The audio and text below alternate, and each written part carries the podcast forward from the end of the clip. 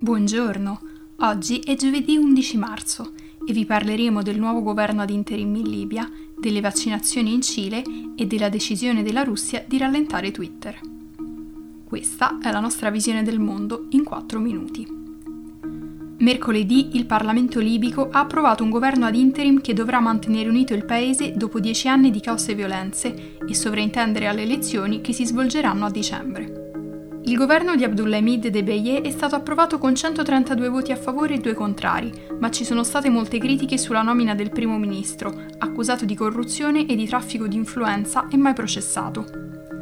Riformare la Costituzione e tenere libere elezioni nel 2021 sarà un processo complesso, anche se tutte le parti si sono formalmente impegnate a farlo. Tarek Magerisi dello European Council on Foreign Relations ritiene che essere riusciti a creare un governo sia già un grande miglioramento rispetto al passato. Il Parlamento si è riunito a Sirte, dove le linee del fronte si sono stabilizzate la scorsa estate, dopo che il governo di accordo nazionale ha spinto l'esercito di Khalifa Haftar lontano da Tripoli. Sia il governo di accordo nazionale che l'amministrazione orientale hanno accolto con favore il voto e hanno detto di essere pronti a consegnare il potere al nuovo governo, che presterà giuramento la prossima settimana. L'incontro di mercoledì ha rappresentato la prima sessione completa del Parlamento dopo le elezioni del 2014. Molti però ritengono che il governo ad interim serva solo a riorganizzare le alleanze tra le principali figure che hanno avuto un ruolo in Libia, senza portare alla creazione di una democrazia stabile. Parlando invece di coronavirus, il Cile è uno dei paesi dell'America Latina che sta gestendo nel modo più efficiente la distribuzione dei vaccini nel giro di pochi mesi è riuscito a somministrare al 20% della popolazione almeno la prima dose, un risultato nettamente migliore rispetto agli Stati Uniti e all'UE, che hanno molte più risorse economiche.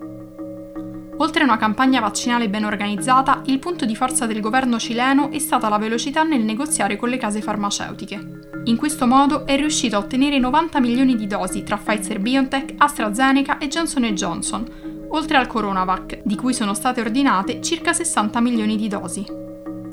Nei prossimi mesi dovrebbe ricevere altri vaccini attraverso il programma COVAX delle Nazioni Unite. Infine, le autorità russe hanno fatto sapere che rallenteranno la velocità di caricamento di foto e video su Twitter come ritorsione contro la piattaforma che non ha voluto rimuovere dei contenuti vietati. Si tratta dell'ennesima iniziativa di Mosca per soffocare i social media che hanno giocato un ruolo importante nell'amplificare il dissenso. Il Servizio federale per la supervisione della comunicazione di massa, o RKN, ha avvertito che se Twitter continuerà a non rispettare la legge potrebbe essere bloccato come LinkedIn. In un'intervista televisiva, Vadim Subotim, vice capo di RKN, ha fatto sapere che Twitter è l'unica piattaforma social che ha apertamente ignorato la richiesta delle autorità russe di rimuovere i contenuti vietati. L'azione contro Twitter arriva mentre le autorità continuano a criticare i social network, utilizzati per organizzare le manifestazioni che nelle scorse settimane hanno coinvolto migliaia di persone in tutto il paese per chiedere la liberazione del leader dell'opposizione Alexei Navalny. Non è la prima volta che la Russia prova a controllare i social. Nel 2014 Mosca ha adottato una legge che obbliga le piattaforme a memorizzare i dati personali degli utenti russi su server che si trovano in Russia. Per oggi è tutto. Dalla redazione di The Vision, a domani.